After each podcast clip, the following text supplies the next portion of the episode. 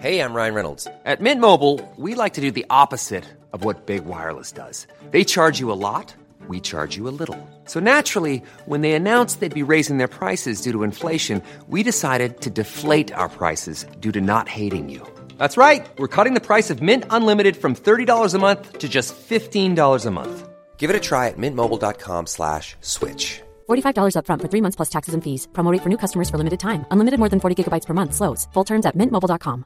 Mom deserves the best, and there's no better place to shop for Mother's Day than Whole Foods Market. They're your destination for unbeatable savings, from premium gifts to show-stopping flowers and irresistible desserts. Start by saving 33% with Prime on all body care and candles. Then get a 15-stem bunch of tulips for just $9.99 each with Prime. Round out Mom's menu with festive rosé, irresistible berry chantilly cake, and more special treats. Come celebrate Mother's Day at Whole Foods Market. Welcome to Far Fetched Fables, part of the District of Wonders network.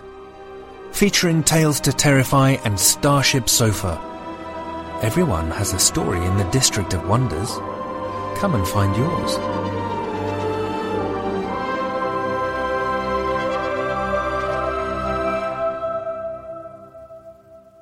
Good morning, good afternoon, good evening. Wherever you are, wherever you're listening from, this is Far Fetched Fables. Welcome to show number 182. Now, unfortunately, I have to give you a quick reminder before we begin. As of this episode, Far Fetched Fables is switching to a bi weekly format for the foreseeable future. Advertising revenue can be a fickle thing, and that's why we encourage listeners to make a donation via our Patreon page whenever possible, because every little bit helps keep the lights on. As of now, we'll have to only turn the lights on once every two weeks instead of every week. So, today we bring you a dark slice of urban fantasy by the inimitable Karen Traviss, titled The Man Who Did Nothing. Karen is the author of a dozen New York Times bestsellers, and her critically acclaimed Wess'Har books have been finalists five times for the Campbell and Philip K. Dick Awards. Her latest novels, Going Grey and Black Run, are military thrillers set in the present day. Her comics work with Batman, Gears of War, and G.I. Joe has earned her a broad range of fans, and she also writes games. A former defence correspondent, newspaper reporter, and TV journalist, she lives in Wiltshire, in England. You can find information on her works at karentraviss.com. The story is read by Ron John. Ron is a writer, narrator, and singer. He has written and published children's books, scripts, and screenplays for animation and live action, and musical lyrics and libretti. He is a student of strange phenomena, parapsychology, horror, and children's literature. Ron John writes short weird fiction under the name The Spectre Collector. See his disturbing videos and hear more of his work on the Spectre Collector blog. Download his disturbing albums on the Spectre Collector Bandcamp site, and his latest recordings are The Car in the Woods and The Station Master's Cottage. But for now, let's meet the man who did nothing.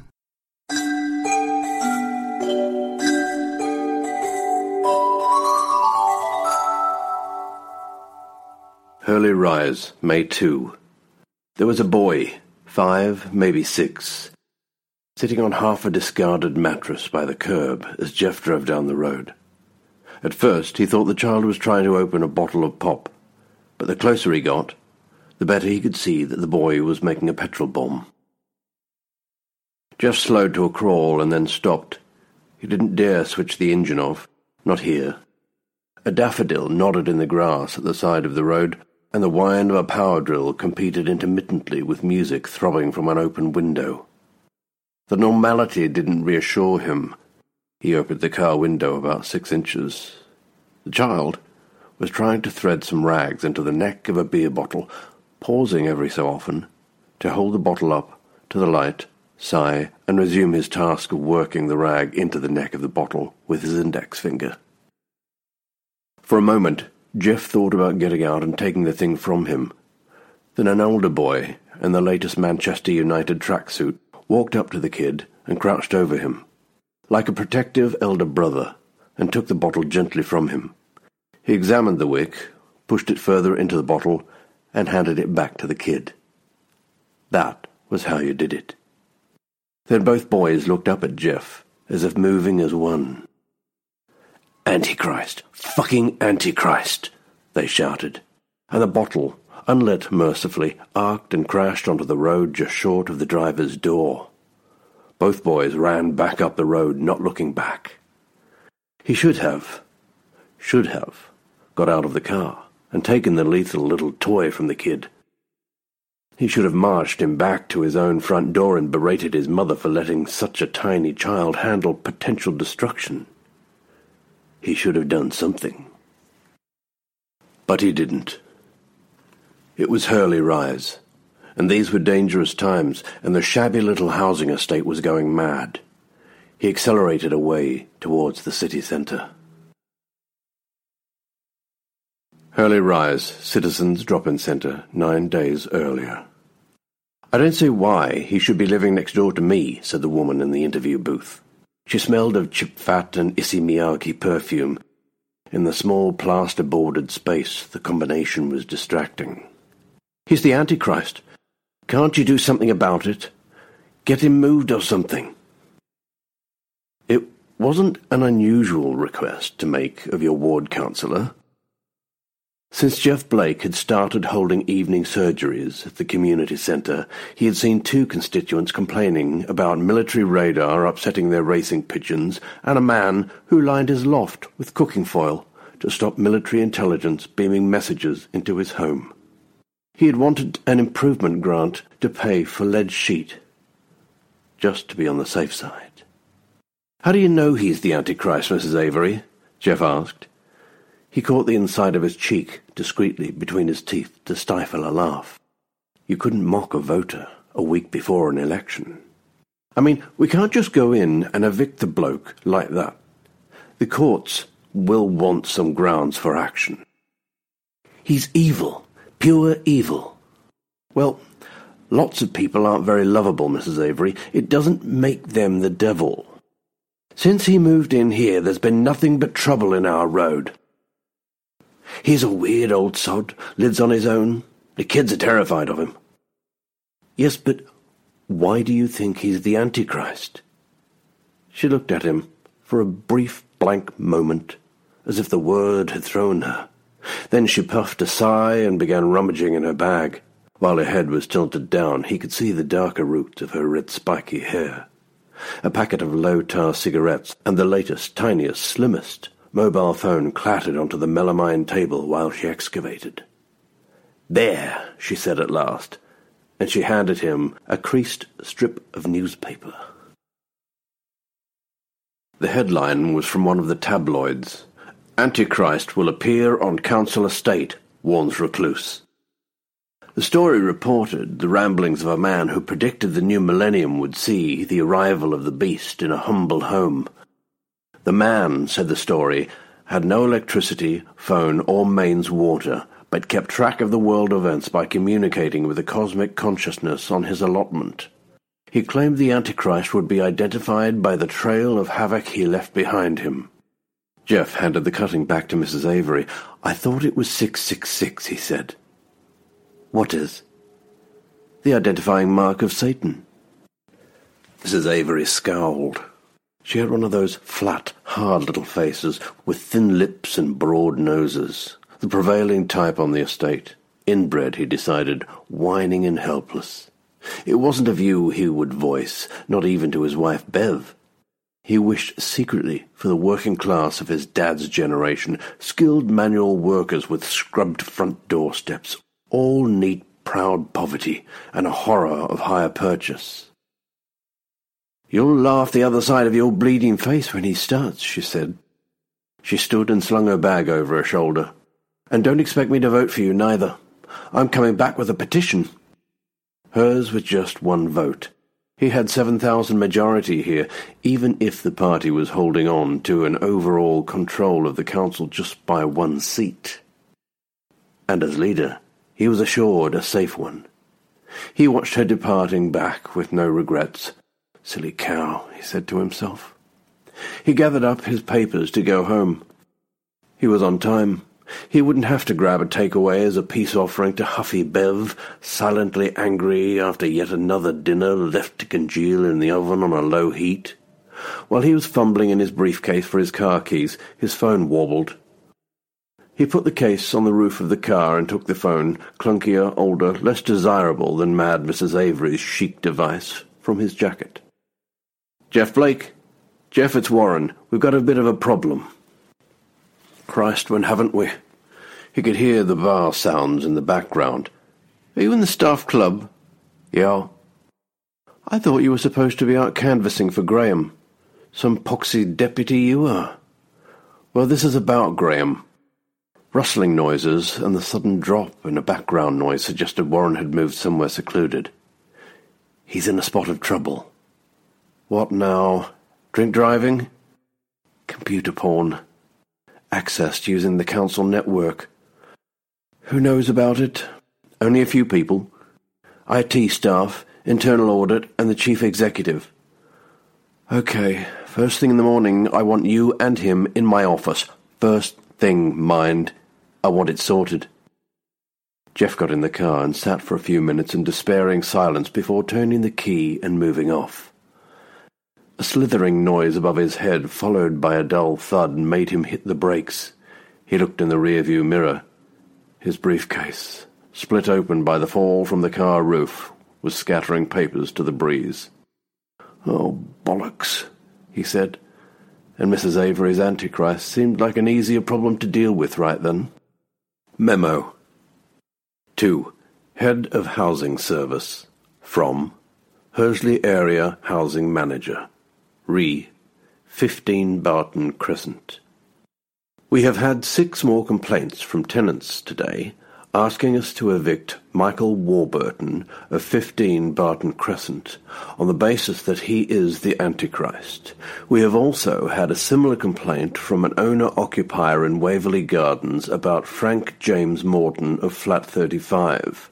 My staff have explained we have no power to evict if there is no breach of the tenancy agreement, and that they can't both be the Antichrist. I know these people have unusual views, but we are aware there is talk of doing the job themselves. I would appreciate some support and advice on the situation before it boils over. There was a Victorian painting of a former Lord Mayor hanging in the corridor leading to Jeff's office at the town hall. It always bothered him as he walked closer, he could see a grotesque, round-faced figure with cartoon-like circular eyes, and as he drew level with it, the face resolved into grim, patriarchal realism. He knew it was just the light playing on the swirls and texture of the oil paint, but these days all things seemed sinister, imbued with darker meaning. Graham Vance was already sitting in the office, looking for all the world like a schoolboy in need of a good slap. His face seemed as if the years had been put on it by a makeup artist, craped and puffed and grey on top of youth, as if he could be restored to his boyish prettiness just by peeling it all off. Go on, cower, you little shit, Jeff thought. I'll teach you to risk this party's majority. He leaned forward and braced his elbows on the desk. Why the hell did you go through the council network? You know it's monitored. Graham struggled. So, what have I done? Downloading child porn. No way. You've emailed pictures to all your noncy mates, too. Don't lie to me. Vance looked slightly thrown. He pulled a dismissive face. It's a private matter, and it was just pictures, only teenagers. It's not as if I've been caught with a little kid, is it? I don't believe what I'm hearing. You make me sick. Prove I've done something illegal. Someone probably could, but what worries me most is what it looks like to the voters. Jeff glanced down the printout on his desk, line after line, thousands of them, of www.coms and incomprehensible things except for words like ripe schoolgirls and toilet boy. You're on one of those social services subcommittees. What are you going to do? Do I have to do anything? I'd suggest you resign, but it's too close to the election. and we'd have to explain you away to the media. Graham didn't appear contrite. Fuss about bugger all, really. Really, like the drink driving and the prostitute on the civic trip to France. It's all pretty harmless stuff, nothing extreme. I wouldn't know. I'm not much inclined to look at it either. That's Audit's job. You're a disaster waiting to happen for this party. Jeff gave up trying to stare him into an apology and leaned back in his chair. After the election, if we get back in, if you get back in, you need my seat to keep overall control of this council, Graham said. You want the opposition to walk in? This is dirty washing we can do in private. He paused. You can talk the chief exec out of taking this to the standards committee, can't you? Can't promise, Jeff said, hearing himself bluff and hating himself for it. Now piss off, and don't let me hear another word out of you. He sat alone in his office with the door shut for a long time after Graham had left, and tried to clear his correspondence. So men looked at porn on the net. It was human nature. With any luck, Graham might not have done anything criminal. He'd see the chief internal auditor later, just to make sure he knew the size of the problem. But it was time he should have been out canvassing. One-seat majorities didn't look after themselves. Petition from the Residents' Action Committee of Hurley Rise to Dennington Vale Borough Council. We, the undersigned, want the Antichrist and his accomplices off our estate so decent people can live in peace and safety. We know who they are and where they are. We have a list of them. They should not be living near families. If the council don't get them out, then we will. The phone rang. Answer the bloody thing, Bev growled into her pillow and pulled the duvet up over her head. Jeff looked at the alarm clock. It wasn't quite midnight. The voice on the end of the phone was a reporter from the local paper. Have you got any comments on the riots, Councillor Blake? At first, the words didn't register. Jeff turned the word riot round in his mind. What riot? I thought you'd know about it by now. They're setting fire to houses at Hurley Rise, and there's a running battle between police and residents. About a 120 coppers there now. Jeff found himself drowning in panic. Porn scandal, breakdown of law and order, media circus, election disaster. I'll get back to you, he said, and slammed the phone down. He was into his clothes and halfway down the path to the garage when he remembered he had left without telling Bev where he was going or even knowing which road he was heading for. But as he drove closer to Hursley, he couldn't miss the glow of a blaze outlining the Youth Activities Centre, or the police vans heading away from it with their blue lights strobing. The last one to pass him bore the livery of the neighbouring county's force. They must have called for reinforcements. A klaxon behind him made him pull over, and a fire engine sped past him, clipping the bollard in the centre of the road. Even two streets away he could hear dogs barking, glass smashing, occasional cheers. It sounded like a football match.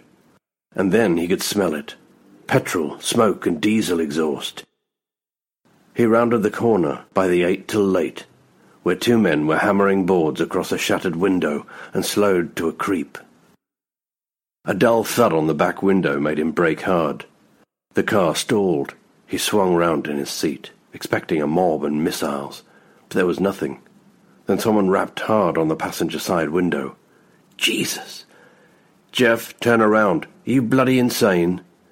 It was Gwen Hillier, another of the three Hursley Rise ward councillors. He wound down his window. She was pointing frantically, like a crazed race marshal, I said turn around, park down Stanley Street. It took Gwen a few minutes to catch up with him. She leaned on her stick and struggled for breath. The dim red glow shone off the rims of her spectacles. I've lived here sixty years, and I've never seen them go off like this, she said. Not that you'd know that. Living in Vale End, I've had to run for it, me. They went berserk and started pointing and saying it was council's fault for moving them in. Who's them? The hordes of Satan. Don't joke. Get around to Barton Crescent and take a look. They won't recognize you, will they? You never come here. I'm the leader of the council, Jeff thought. They'll expect me to do something statesmanlike. He set off at a jog towards the centre of the estate, slowing sooner than he expected to a wheezing half-walk, half-stumble. Middle age wasn't treating him as well as he had imagined. And then, when he reached the junction at Barton Crescent and the main road through the estate, he saw a scene straight from Hieronymus Bosch. A small van was lying on its side, ablaze. A fire crew was playing a hose on it, retreating every few seconds under a hail of bricks and bottles from a group of youths. Behind them, another crew was trying to get into a house where flames were spitting from a ground floor window. A cordon of police with visors and riot shields were forcing back screaming residents to clear a path. Everywhere Jeff looked, there were ugly little cameos of violence and destruction, and a disturbing number of small children picking up debris where it fell and hurling it back into the melee. And there were TV cameras. Jeff spotted them just after they spotted him. A cameraman and a reporter sprinted across to him, dodging bottles. Councillor Blake, what do you make of this? Jeff couldn't see past the brilliant white light perched on top of the camera and all he could think of was how scruffy he must have looked without a collar and tie. It's it's an outrage, he said. The autopilot that drove all politicians took over. This is the work of a few hotheads, probably not even locals. But what do you say to people who claim you've allowed the Antichrist to move on to an estate full of families and have ignored pleas to move him out? I say it's complete garbage in this day and age. This isn't the Middle Ages. It's just an excuse for drunken vandalism, and I can promise a full inquiry. The light snapped off, leaving him blinking at yellow after images, and he was alone again in a sea of chaos. He paused for a second and felt helpless. An inner voice said, Do something. But nothing practical came to mind. A brick shattered into fragments a few feet from him, and he snapped out of the stupor and made a dash for the car. He'd never seen anything like it. There would be hell to pay in the morning. The police superintendent walked towards him, flanked by two sergeants. She wiped her brow on the back of one hand, checker-braided cap in the other. Glad I caught you, she said. The place has gone mad. Where's all this Antichrist stuff come from? Bloody media, Jeff said. Bloody media. News headlines Wednesday, April 25th. 50 arrested in Hurley Rise Antichrist riots. 20 police treated in hospital. Two homes looted and burned after residents flee. Tenants Action Group threatens to picket town hall to get devilmen evicted. There was a Japanese film crew waiting on the steps of the town hall's grand Palladian portico. Jeff watched them for a few minutes from the window of the conference room. Look at them all said the chief executive. They've set up satellite links at the back of the building, too. Can't complain we're not on the map now, can we, Lenny? Jeff sat down and leafed through a pile of morning papers, most bearing some headline with the words riot and Antichrist in 72 point type. Welcome to Dennington, city of nutters. He's late, the chief executive said. Betty stopped off to survey the damage. Beelzebub? No, head of housing. Have you spoken to Audit about the stuff Graham Vance was downloading? Yes. And? It's pretty serious. Might be a good idea if he stood down from the Social Services Subcommittee. And Audit thinks we should call in the police. Ooh, that bad. Up to you, of course, leader. You could have made that decision yourself, Jeff thought but it took a singularly brave chief executive to dump his political masters in the mire days before an election, and Lenny McAndrew was not that man. Nor was Graham Vance's taste in pornography the most pressing problem now. The meeting was more bewildered than grim. While they discussed the cost of repairs and loopholes in tenancy conditions, no one seemed keen to say a particular word. But Jeff felt he had to. How do we deal with the Antichrist angle? Just make a statement that we'll seek eviction of the rioters and that antisocial behaviour won't be tolerated, said Lenny. Dismiss it as mass hysteria. Jeff looked at the head of housing. He shrugged. They're threatening to do the bloke in Stanley Street now. Ah, wrong Antichrist, eh? Look, sir, I'm just reporting back. They want us to move him out. They're threatening to march on Town Hall tomorrow. We could suggest he move out voluntarily for his own safety. But he doesn't have to go. No, he doesn't have to do anything. Nothing we can evict him for? Arrears? He's done absolutely nothing other than being the victim of someone pointing the finger. Nobody moved. Jeff looked around the table. Time for a reassuring visit, Jeff said. Maybe Superintendent Davis would like to walk around Hursley Rise with me tomorrow before worried citizens of the rise give the media some handy photo opportunities on our doorstep, he gathered up his papers and headed for his office. In the corridor, he ran into the chief internal auditor. The only thing he knew about her was that she liked to follow regulations.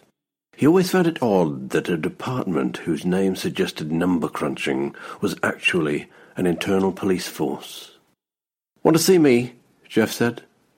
Just wondered if you had been made aware of the seriousness of the material Councillor Vance was accessing. I gather it's nasty. We really need to let the police take a look at the downloaded files. You are going to let me refer it to them, aren't you? As soon as I've got the Hurley Rise situation sorted, he promised, and he knew as soon as the words escaped him that he would find a reason not to. Had it not been for a dozen TV crews, a heavy police presence, and scorch marks around the charred window frames of the two boarded up homes, Hursley Rise looked like any other working class housing estate that morning. A bull terrier with lavish studded collar was worrying a black plastic sack of rubbish left on the pavement. A man was up a ladder painting his upstairs window frames a particularly vivid yellow. A workman was installing a satellite dish on the roof of the Duke of Buckingham pub. House-proud area in parts, said Superintendent Davis. She kept a definite distance from Jeff in the back seat of the police car. He could smell leather, spray starch, and the same Chanel scent that Bev wore. Half the people here are tenants who bought their homes. Bet their property prices have fallen a bit overnight, eh? The patrol car kept up a reasonable pace, slow enough for the two passengers to observe, but too fast to be a target for bricks. Near the row of shops, by the bus stop, two constables were engaged in a conversation with a woman pushing a pram. St. Peter and Paul was a red brick church with a half-hearted bell tower and a peeling notice board. If the forces of darkness were gathering here, it didn't look like God had his troops on the ground. On the threadbare church green stood around a hundred women and a few men, most accompanied by children of varying ages, who were showing signs of boredom. Most had placards, held down with lances so that Jeff could read the words, and two small boys were having a sword fight with theirs. I can talk them out of this, Jeff said. Let me out here, and I'll go and meet them. Superintendent Davis looked unimpressed. Wouldn't you like me there too? Hmm, uniform might start them off again. He thought he heard her stifle a snort, but he said nothing and stepped out of the car into the chilly morning breeze. The twenty yards to the green suddenly seemed like a very long walk. He glanced back over his shoulder to check where the police car had parked. As he got closer, some of the crowd turned to stare. A child with a placard was facing him and he could pick out the words on her white t-shirt. Kill evil now. And suddenly he recognized the woman beside her, with the bright red dark-rooted hair and festoon of gold chain necklaces. Mrs. Avery, he said, are you the leader of deputation? She narrowed her eyes. There was a cigarette smouldering in her hand, held well away from her own child, so that the smoke wafted towards someone else's. You've come to talk to us now, have you? If that's what you want. He was aware of people closing up behind him, women and children or not, It was a neck-prickling sensation. What can I say to reassure you?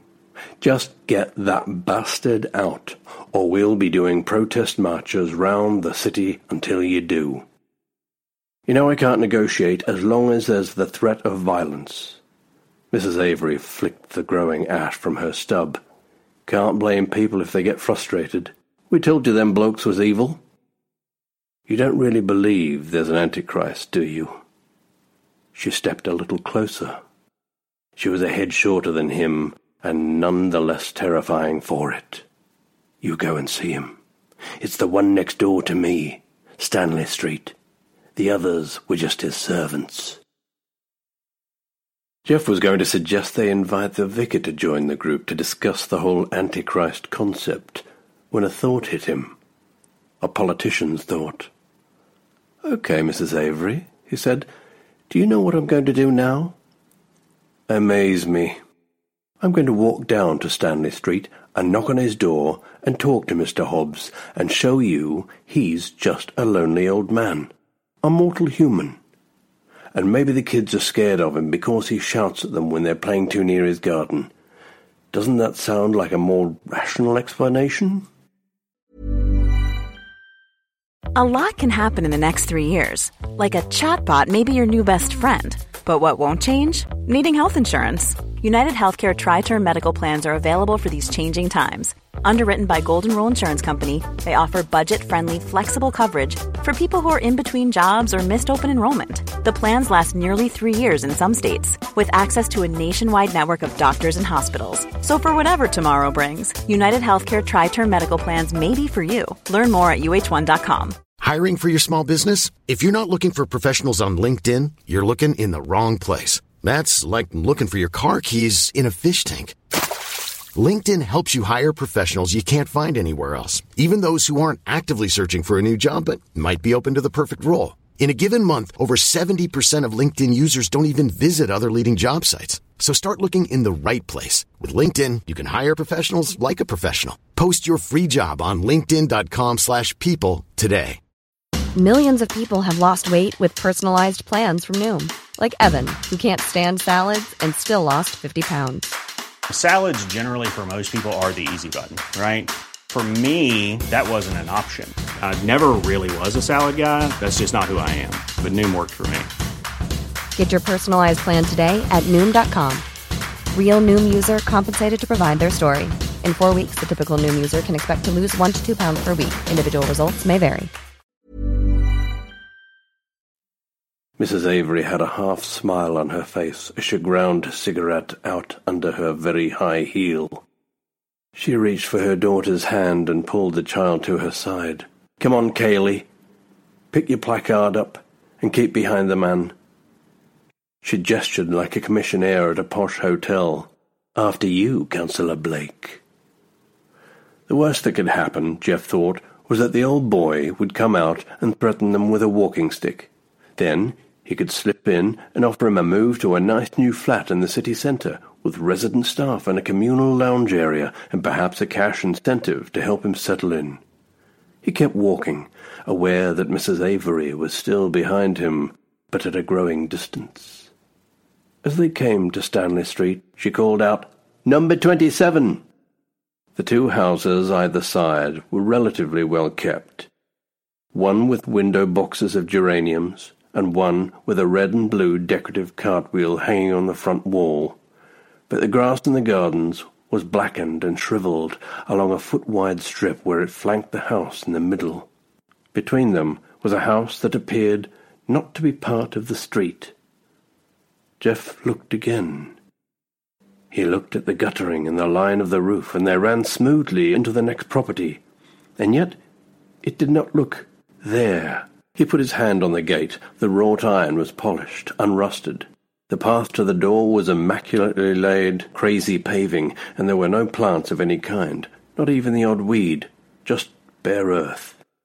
He put his hand up to knock on the spotless battleship grey paintwork. The door swung open. A man in his late sixties stood there, ordinary as could be, in grey corduroy trousers and a grey cardigan, smiling. He seemed to like grey a lot.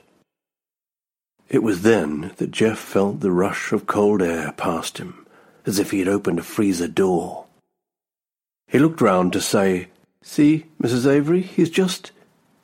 But she was too far away. A small crowd standing at a stone-throwing distance was staring at the house, and they let loose a volley of bricks.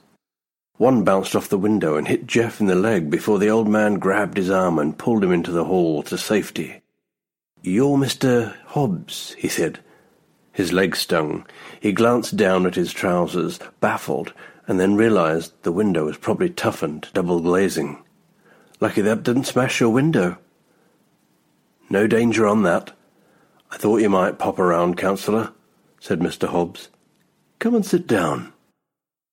The Antichrist's front parlour contained two grey velveteen chairs and a television and a plain pine sideboard.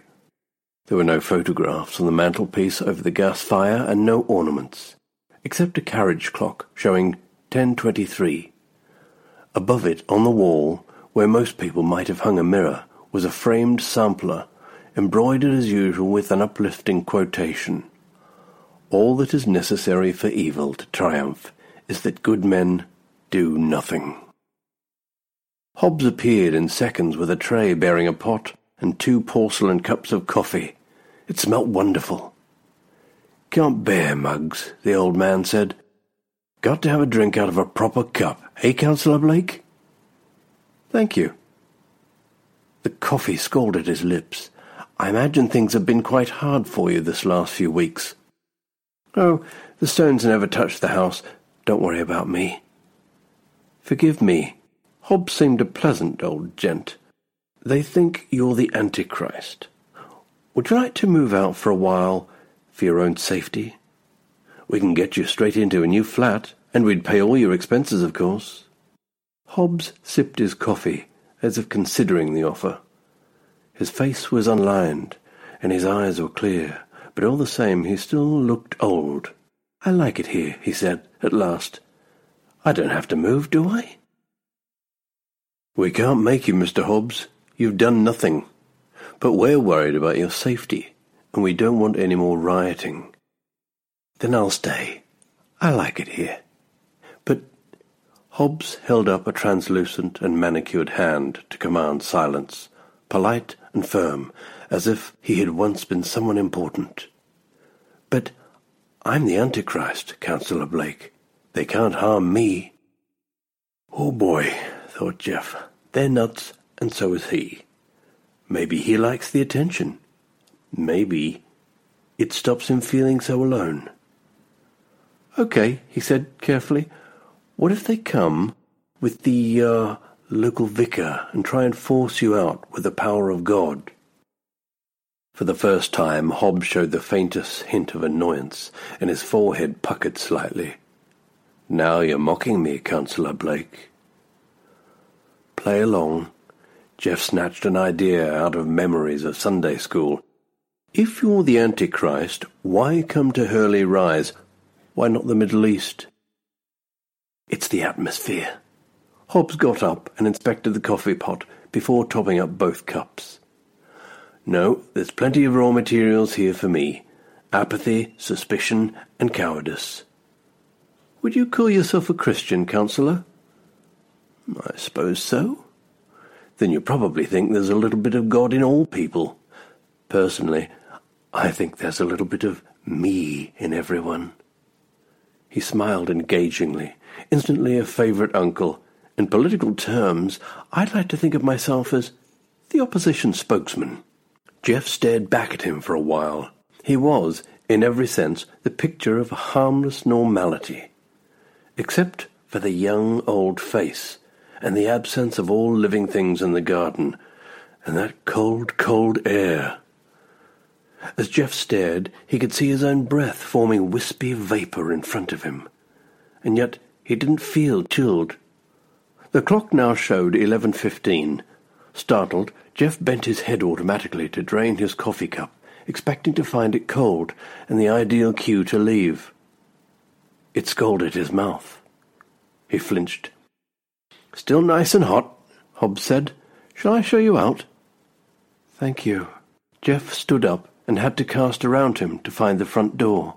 You'll think about what I said, though. And you'll think about what I said. He smiled. And don't worry too much about Graham Vance, will you?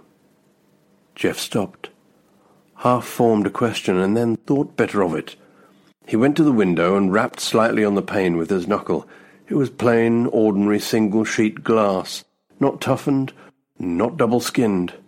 At that point, he wanted to get out of the house more than anything he had ever wanted in his life. The police car was waiting at a discreet distance. Bricks never break his bloody windows, said the constable driving the car. It was the first time he had spoken. None of us want to go near the place. They drove off. Jeff locked his hands together to stop the shaking meshing his fingers until they went white, and his lips still burned. Letter to the Editor Saturday, April 28. Dear Sir, Since Tuesday, my life has been made a misery by these women parading up and down the street with their children at all hours in a so-called peaceful protest. My car has been damaged, and they have taken stones from my rock garden to throw at houses. I have lived at Hurley Rise for thirty years, and I worked hard to buy my house to better myself. Shame on the council for not putting a stop to it. Yours faithfully, a respectable resident. Wednesday, May 2nd. The Chief Executive's office overlooked the square and gave Jeff an excellent view of the protesters milling beneath them. On one side, Mrs. Avery's army of angry women, trailed by toddlers, was assembling. On the other, a smaller group of people milled around with placards bearing legends like, Listen to the silent majority and Let us live in peace. Mrs. Avery's troops waved placards a little less considered in their exhortations. Jeff could see at least one with Burn them out, and a child sporting a T-shirt labelled Satan is among us. I think our education initiative in Hursley might have failed, judging by the spelling, said Lenny McAndrew, and munched a chocolate biscuit. Both men stood at the window and waited. In no man's land, between the factions, film crews and police drifted, both stopping to interview in their own manner. You'd think the police would clear them out, Jeff said. A right to a peaceful protest, said Lenny. It's not as if they'd done anything. Jeff spotted Mrs. Avery, giving an earnest interview to a TV reporter, waving her arm passionately in the direction of the town hall. A toddler she had been gripping by the hand wandered off unnoticed. The noise of the crowd, audible even with the windows closed, began growing from a hum to a tumult. Something had clearly upset Mrs. Avery. She broke off from the interview and elbowed her way through the crowd to where a group of concerned residents against rioters had gathered. She flung herself at a man in a red tracksuit, and that was the last Jeff saw of her as the crowd began closing up and fighting broke out. I was afraid this would happen, said Lenny. Police could be seen as small dark patches struggling in the crowd, salmon swimming against the current. It's a police matter now, Jeff. Nothing we can do. The chief executive pulled the blinds. Time you thought about the election. Right now, I'd rather not. About Graham Vance. Jeff felt his heart sink. What about him? Either you or I have the authority to refer the case to the police. I can understand why you might not want to do it before the election. Bear in mind that once we start the process going, we have to inform social services because of the child protection angle. And after that, we have very little control of it. What are you saying exactly? You might want to delay this a while. Say, until the end of next year? Jeff considered it. Yes, that would be far enough from this election, and far ahead enough of the next, for the political damage to be minimized. But if Vance really was a risk to anyone, he had enough time to cover his tracks and continue whatever he might be doing. Lenny seemed to interpret Jeff's silence as a prompt. Or we could just sort this out internally. No fuss. Do nothing, you mean? Not exactly nothing. You sound a lot like someone I was talking to yesterday, Jeff said, and he felt acid rise in his throat. Maybe there really is a bit of Hobbs in us all. Jeff went back to his own office and checked his messages. There were five threats of legal action from homeowners in Hursley Rise, whose house sales had fallen through following the disturbances, and ten council tenants asking to be moved out of the area because they were afraid of reprisals. It bothered Jeff that they called him rather than the housing department. That meant they identified him as the cause and solution to their crisis, and all that boded ill for the polls on Thursday. The city was going to the dogs, and he was sure he could do nothing to stop it. Police sirens wailed three stories below. God only knew what the headlines would look like in the papers. Perhaps he could pull off something by lunchtime, something at the twelfth hour, that would give him the front page in the evening paper. He decided to visit Mr. Hobbs one last time. The Antichrist was sitting by the small fish pond in his back garden.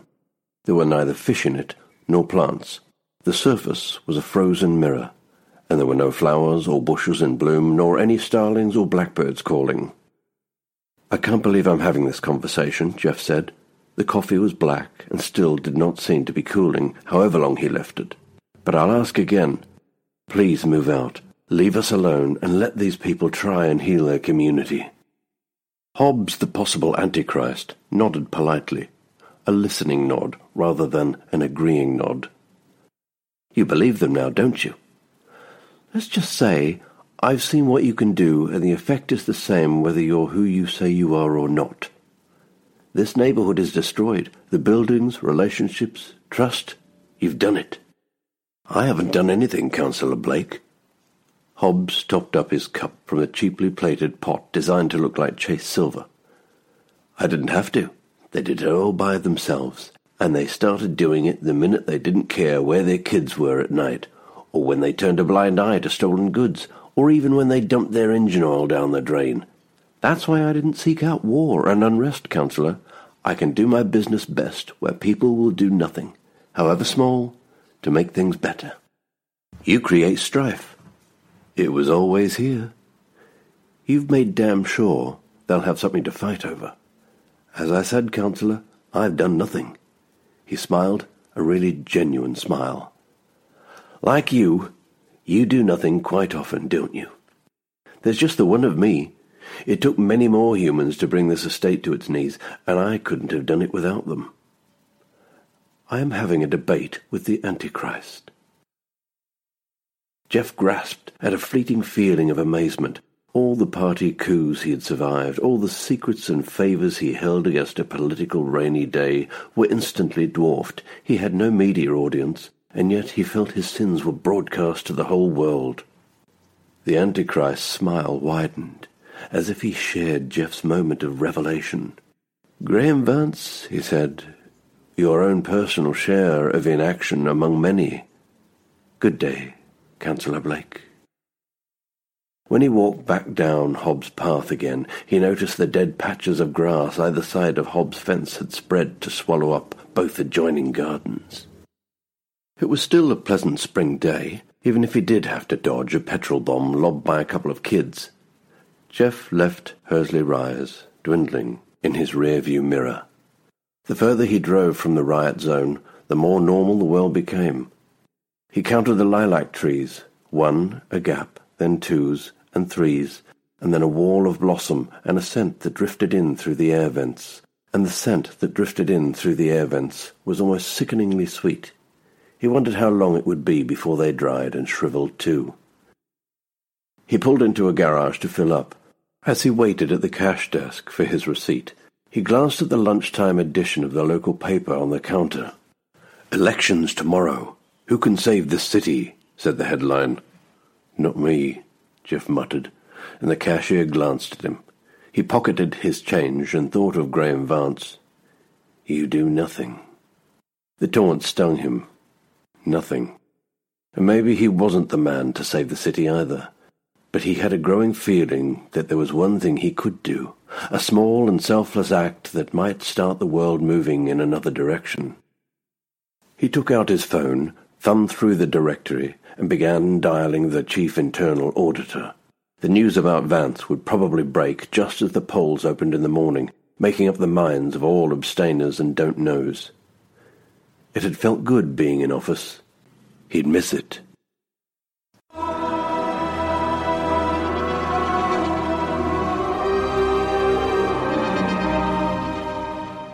Career politician tries to avoid getting involved while the apocalypse flares up around him. Doesn't sound remotely familiar at all, does it, dear listener? About as likely as the Antichrist showing up in a council estate, don't you think? If you'd like to share your thoughts on this or any of our stories, you can leave your comments on the Triple F website, our Facebook page, or on Twitter. We love hearing from you, our listeners, and we want to know your thoughts on our content. As always, please leave us a review on iTunes, Acast, and other podcatchers so that we can build our listenership and keep the stories flowing. As already mentioned, please consider making a donation on the District of Wonders Patreon page so that we can keep the podcast up and running, hopefully every week. Please remember that Far-Fetched Fables operates under a Creative Commons Attribution Non-Commercial No Derivatives 4.0 International License, which means you can download the content and share it all you like, but you can't change it and you can't sell it. And please be sure to give credit where that credit is due.